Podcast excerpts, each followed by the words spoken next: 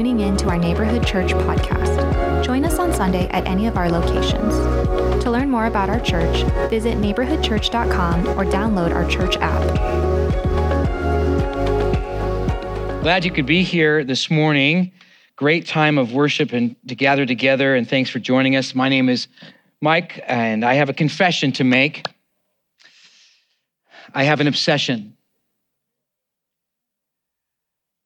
Many of you know it already. It's flashlights. I don't know what it is about flashlights, but how many of you like flashlights? Okay, how many of you have more than 10 flashlights? A few of you, God bless you.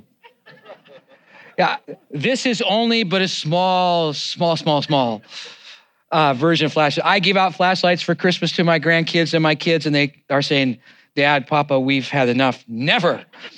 Auntie's cool. Like, look at this one. This one's solar powered. Ooh. Yeah, that's pretty cool.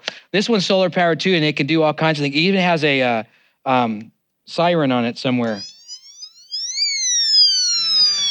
Like anybody can really hear that. But it has a compass. Okay, it won't stop. There it goes. There's all kinds of fun. And I love this one. There we go. This one is a book light. Ready? Ooh.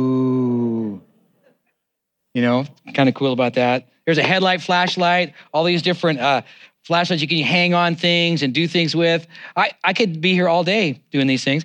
But one of the reasons I love flashlights is that they help me see in the dark. They help me read. And actually, some of you wonder, why does Pastor Mike not have a paper Bible? Why does he use a iPad? Well, one of the reasons I use an iPad is because it's backlit, and because of my learning disability with dyslexia, it's so difficult for me to read on the regular page, and I need it. Backlit words actually help me read, because normally when I read off of a page, the words just jump around automatically. It's kind of a fun little party on my page right there, and I can't actually see what's going on, so I need the backlit screen, but the light helps me. And it helps me as I move along, and it helps me read. And actually, I just don't like darkness. And so I love the light. Some of you, like in our office, my office is very bright and light. And I love that because I love the light. And I really never liked darkness. Light pushes away the darkness. And you can see better, walk the right path. You don't bump into anything that you're not supposed to bump into.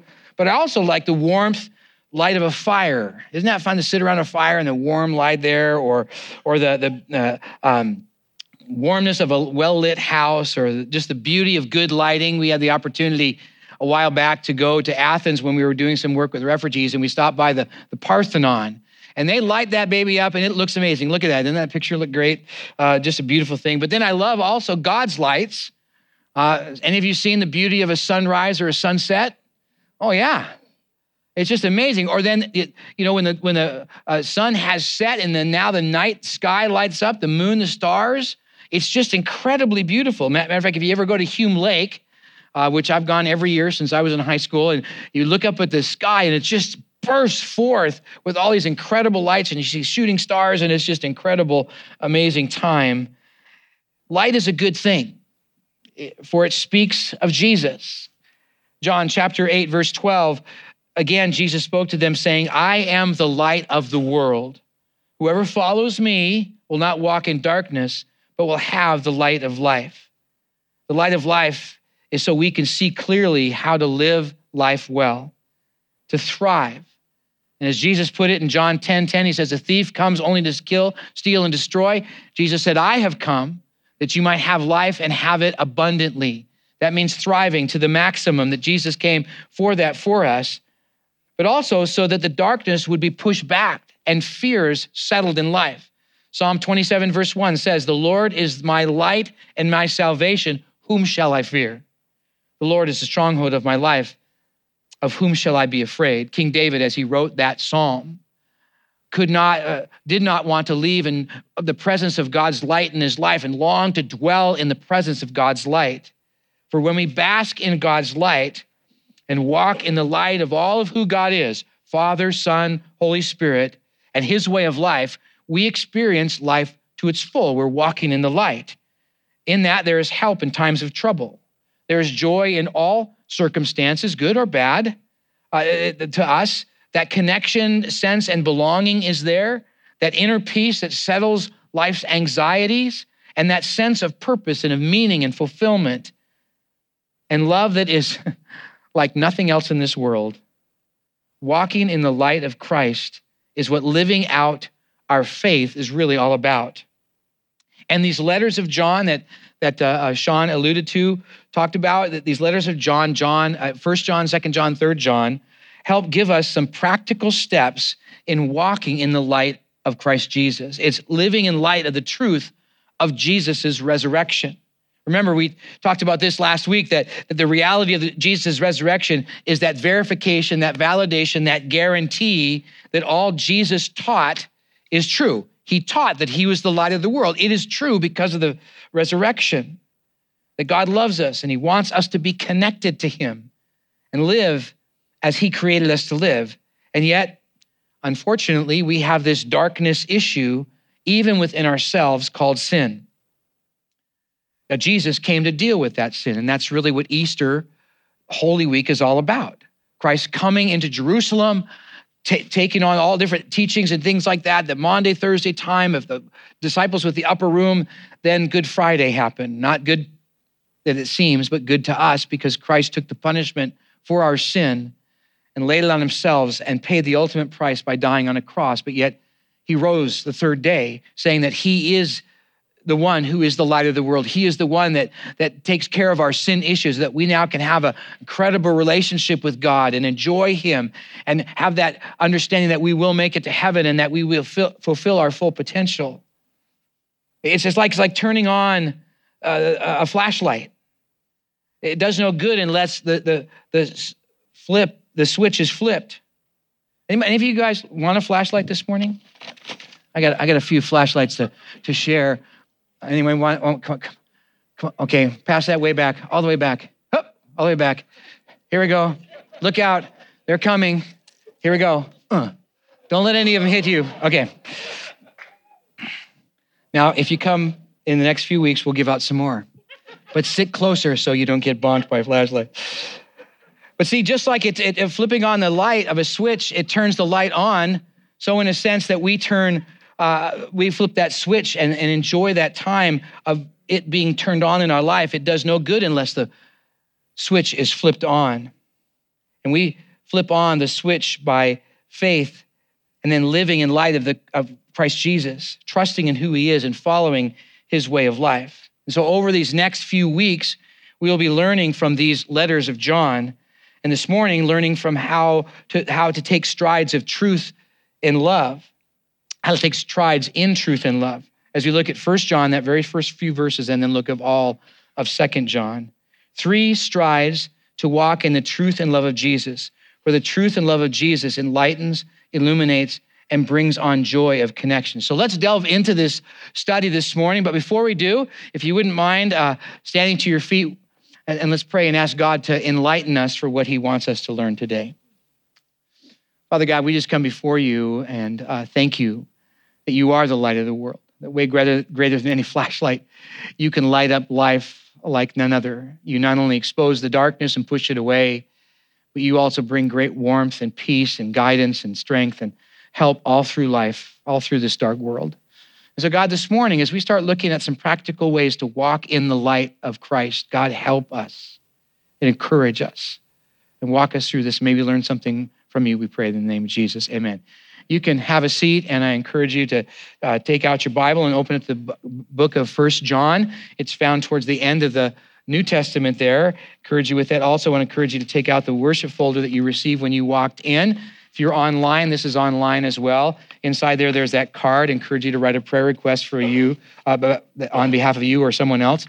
And we'd love to pray for you this week. I keep these on my desk. I pass them out to the right people that they pray for them. And then I pray for you all week. This morning, I prayed for those I received last week. I'm always praying for them all week, but this morning specifically. There's some blanks to fill in. I encourage you to write down the answers. They'll be up on the screen online. They'll be there as well. Also encourage you to pick up a study guide. They're available in the back. They are great opportunities for you to get the answers to fill in the blanks and also all the extra verses that are there. Plus, there's some great questions and there's some links to some good helps along the way. Those are also on our website, and I encourage you to take a look at those as we walk through this. Our hope is that you would take this study and use it throughout the week. Look up those extra verses. That's why we have a Revive section on our website, Revive Your Soul. It's encouragement. All these different links are there. And there's also a link to our podcast, which we do most each week, and you can tune into that. Now, with these letters of John, we're not absolutely sure who wrote them. They're called John because it's some John. Either it's an elder called John that was in the church at that time or in one of these house churches, or it was actually the Apostle John, which most things point to that. And the reason why is because the language in 1st, 2nd, 3rd John is very similar to that of the Gospel of John, which is written by John the Apostle. There's a lot of Johns in the Bible, John the Baptist, John the Apostle, John this elder. We're not sure, but so just you can get them straight as we go along today. But this was written. These letters were written to house churches. Much like our life groups that we have here, small gatherings of people, encouraging them on in the faith. And so we can take those as encouragements to us. As we gather as a larger church and also in our small groups, we can gather and help them move along in our faith and to live as Jesus intended us to live life Jesus' way. It is in his light that we live our life. And yet there is also the looming darkness that is part of our world. And these chapters help us deal with that as well. And I encourage you also, there's a link to a video from the Bible Project on these letters. And there's a great video view of that. I think you'll really enjoy that. I encourage you to look into that. But now let's look at these three strides to walk in the truth and love of Jesus. For the truth and love of Jesus enlightens, illuminates, and brings on joyful connections. The first of these three strides to walk in the truth and love of Jesus is to love, or is living in light of the truth of the resurrection. And so if you have your Bible, open up to 1 John, and let me just read the first few verses there. John writes, and we're not sure if it's the elder John or John the Apostle, but I think it's John the Apostle. That which was from the beginning, which we have heard, which we have seen with our eyes, which we have looked upon and have touched in our hearts concerning the word of life. The life was made manifest, and we have seen it and testify to it and proclaim to you the eternal life which was with the Father and was made manifest to us. Now, John is talking here about what we've seen from the beginning, talking about all throughout Scripture. If you're with us on Easter, we talked a little bit about that when Jesus miraculously showed up right after the day he was resurrected with two people walking to Emmaus, on the road to Emmaus. And Jesus was there, disguised at first, talked to these people, and in that, he went through all of the books of Moses, which is the first 5 books of the Bible, and all the laws and the prophets, which is most of the rest of the Old Testament.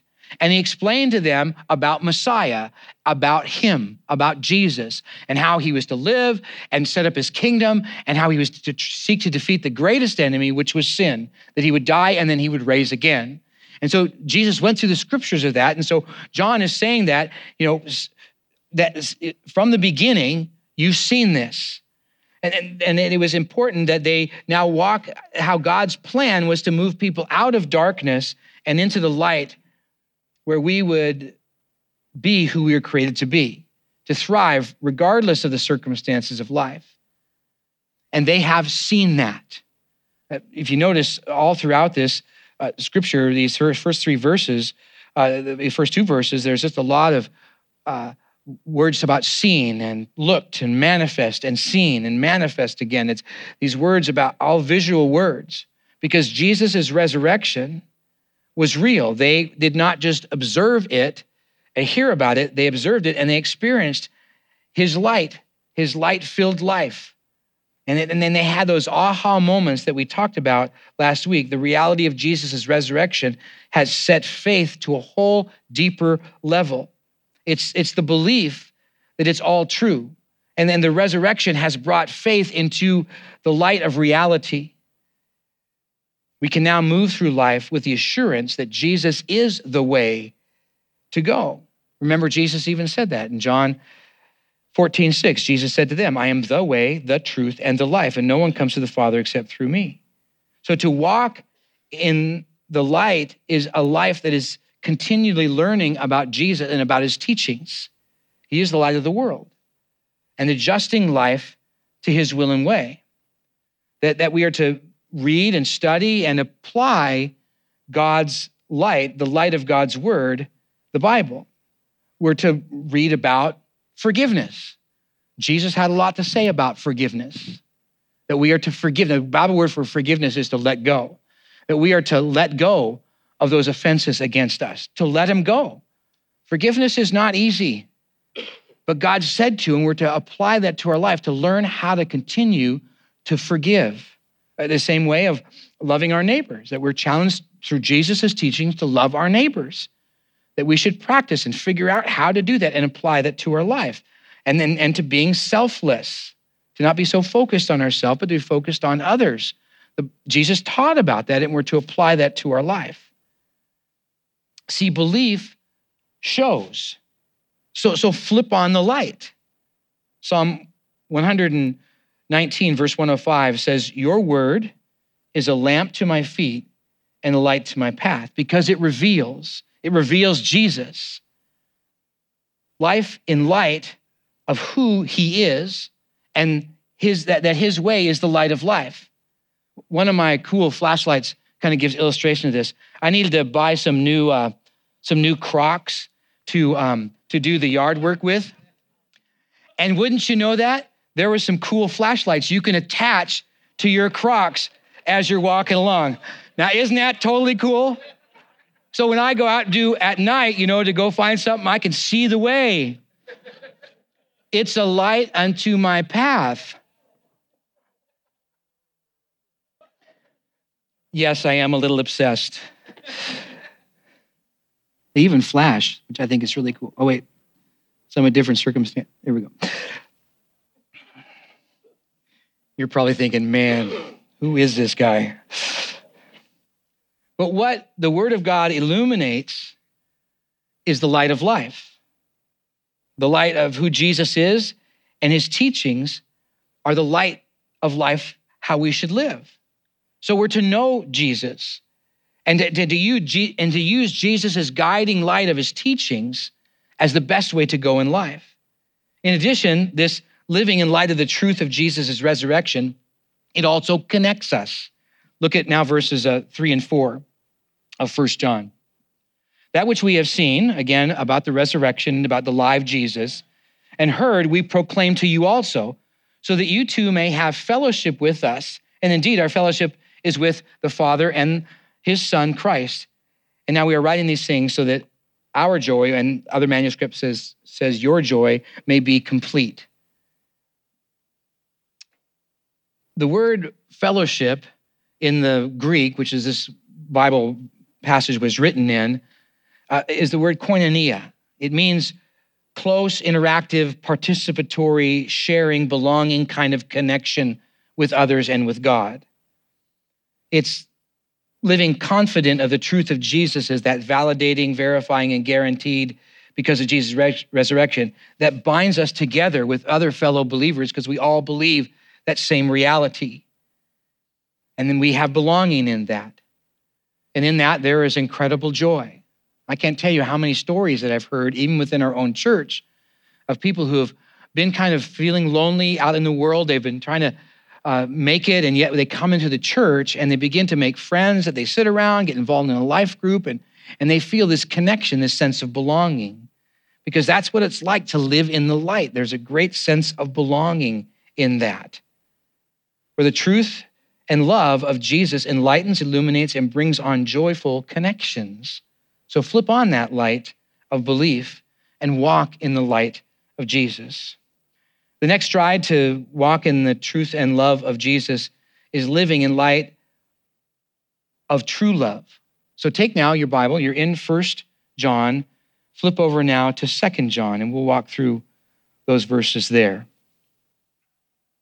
It starts off, the elder to the elect lady. Now, when we talk about 1st, 2nd, and 3rd John, they didn't necessarily come in that order.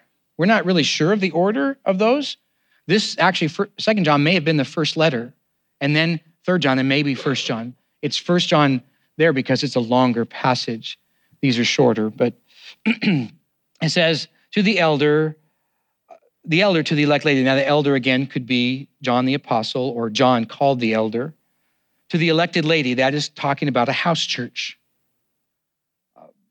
And her children, those who attend that, whom I love in truth, and not only I, but also all who know the truth, because the truth that abides in us will be with us forever. Grace and mercy and peace be with all of us from God the Father and from Jesus Christ, the Father's Son, in truth and love. That's an introduction to the letter. Now he talks about what's going on here. I rejoice greatly to find some of you walking in the truth, just as we were commanded by the Father. And now I ask you, dear lady, dear church, not as though I were writing you a new commandment. In other words, it's not a new thing he's writing here, but one we have had from the beginning, that we love one another. And this is love, that we walk according to his commandments, talking about Jesus. This is the commandment, just as you've heard from the beginning, so that you should walk in it. We are to walk in the truth that the resurrection validates, that Jesus is our King and our leader and our Lord, and the light of the word to follow him. And he is the light of the world, that we should follow him. And so how do we do this? It's not a new commandment, but we're to live a life of love. Jesus put it this way. If you have your Bible, turn over to the Bible book of Matthew, chapter 22, starting in verse 35. Somebody came up to Jesus. He was actually a lawyer, came up to Jesus and asked him a question, testing him really, but the answer was great for us. He says, "Teacher, which is the greatest commandment of the law?" And Jesus said to him, "You shall love the Lord your God with all of your heart and with all of your soul and with all your mind. This is the greatest and the first commandment. And the second is like it. You shall love your neighbor as yourself.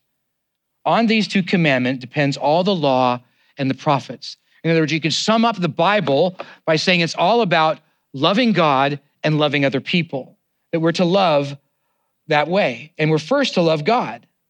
And Jesus said it this way in John 14:15, "If you love me, you will keep my commandments." Did you capture that? If you want to love Jesus, do what he says. Follow his commandments. So it's an active love of surrendered obedience, not to self, but to Jesus. Too much, our greatest affection is us. But did not Jesus say in Matthew 16:24, "Then Jesus told his disciples, if anyone would come after me, let him deny himself, take up his cross, and follow me." Taking up his cross, a cross was always a symbol of death. To take up a cross means to die to self. Not my will, God, but yours. How do you want me to live? And it's not that we're under God's thumb. Oh, we got to be obedient to him. Like it's this tyrannical God that says, here, follow and do these crazy things I ask you. No, he wants us to step into his lane of life, into his light, because that's where we truly become ourselves. When we follow God's way, we were designed, created by God, knit together, Psalm 139, to follow and to be in his light, to live in light of who Jesus is and his way of life. And we're to move with that.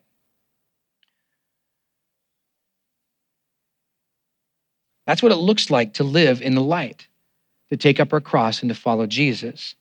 Now, I know it's not easy. I want things my way. And yet, to love Jesus the way he asks to be loved is to walk in his light and his way, to follow him and to obey him. Again, to lean into his teachings and to bring them into our life. It's like the story of the Good Samaritan. Some of you know that story? Yeah, it's found in Luke. You can write it down. Luke chapter 10, verses 24 to 37.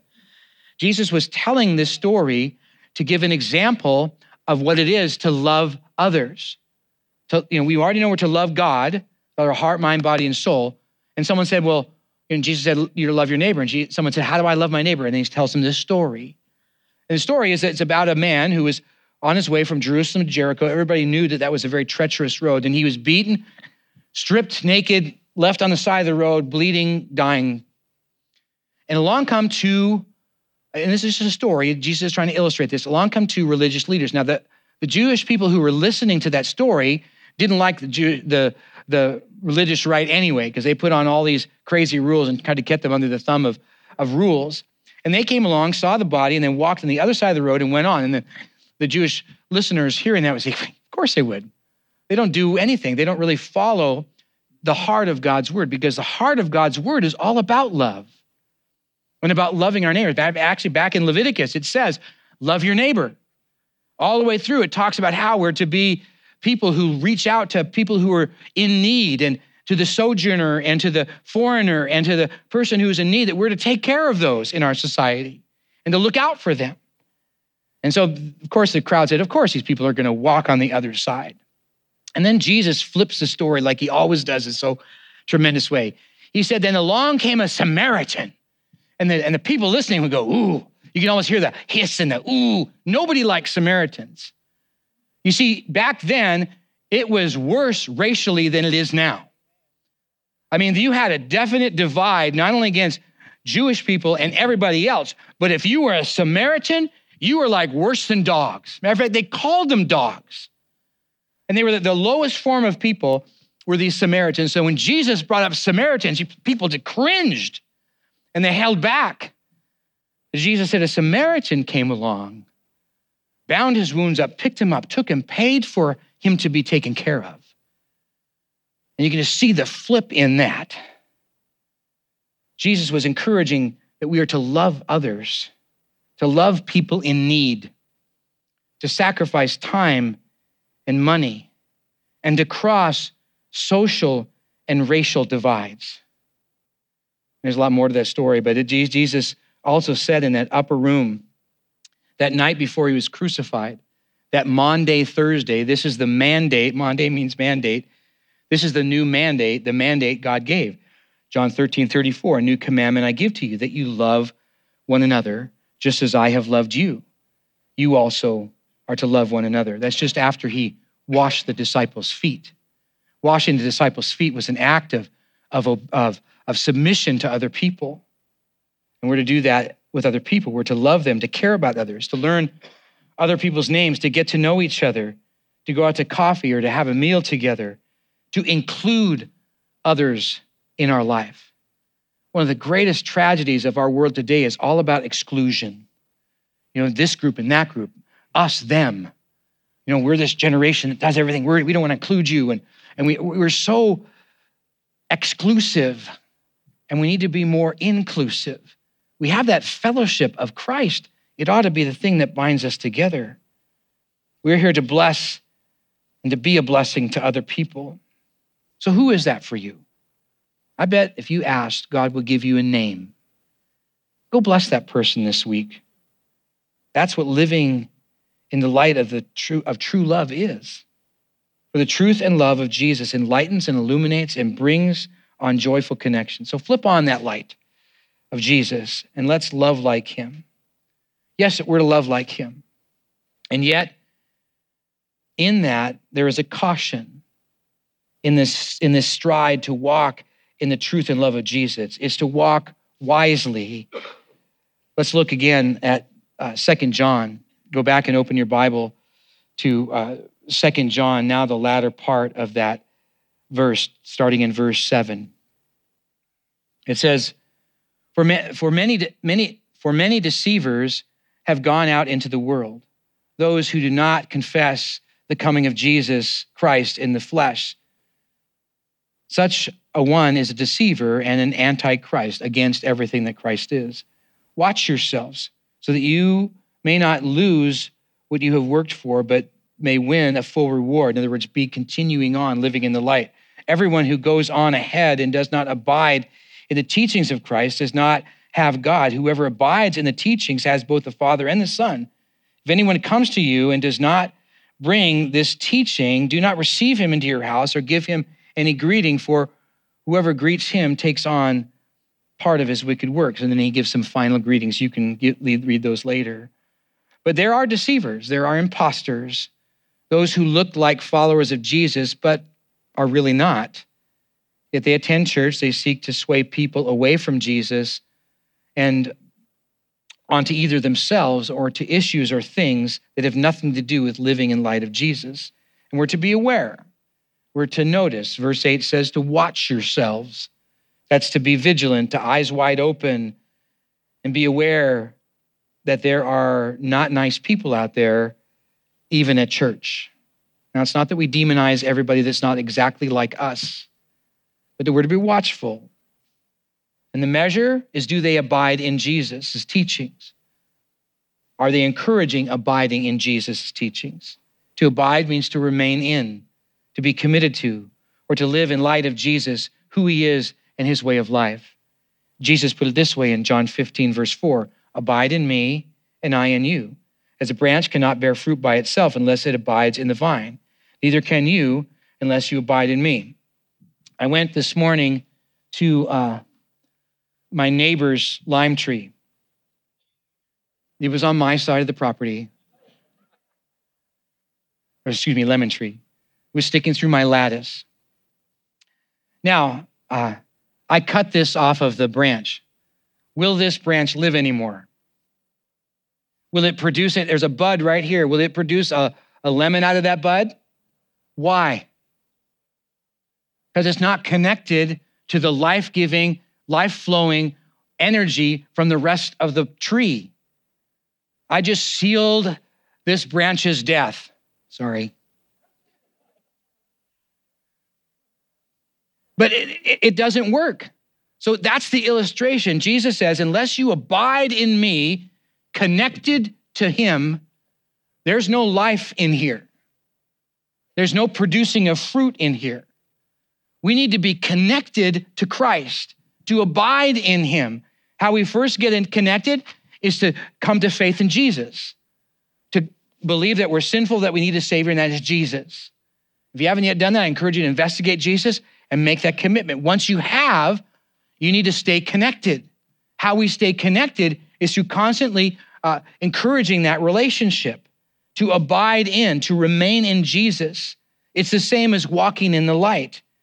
It's that continual fostering of relationship, practicing faith, learning and growing. It's the discipline of faith.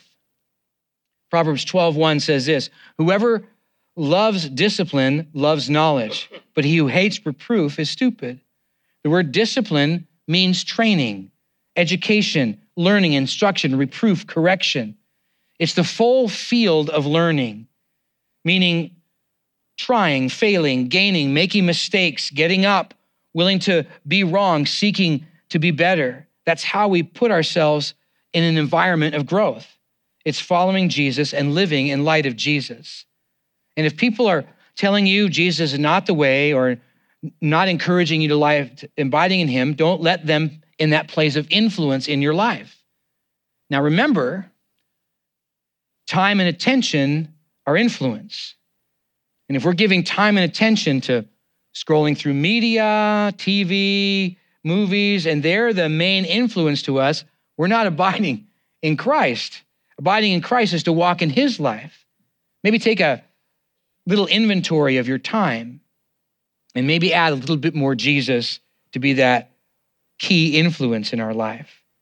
We do that through serving and loving and practicing faith and obedience and in learning. It will make a difference, for the truth and love of Jesus enlightens, illuminates, and brings on joyful connections. So be wise and discerning and flip on that light of wisdom in your life. Yes, flashlights are fun. They light up life with direction and guidance, expose hazards and more. In darkness, light is essential. And the truth is, we live in a dark world. I mean, just this morning as we were coming in, I heard of another shooting. Will it ever stop? If the light of Jesus is available, and we should walk in that light, and we can walk in the light and love where it is important.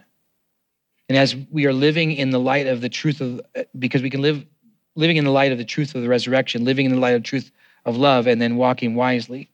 For truth and love of Jesus enlightens, illuminates, and brings on joy. So let's enjoy and have fun and walk in the light of Christ. Will you pray with me?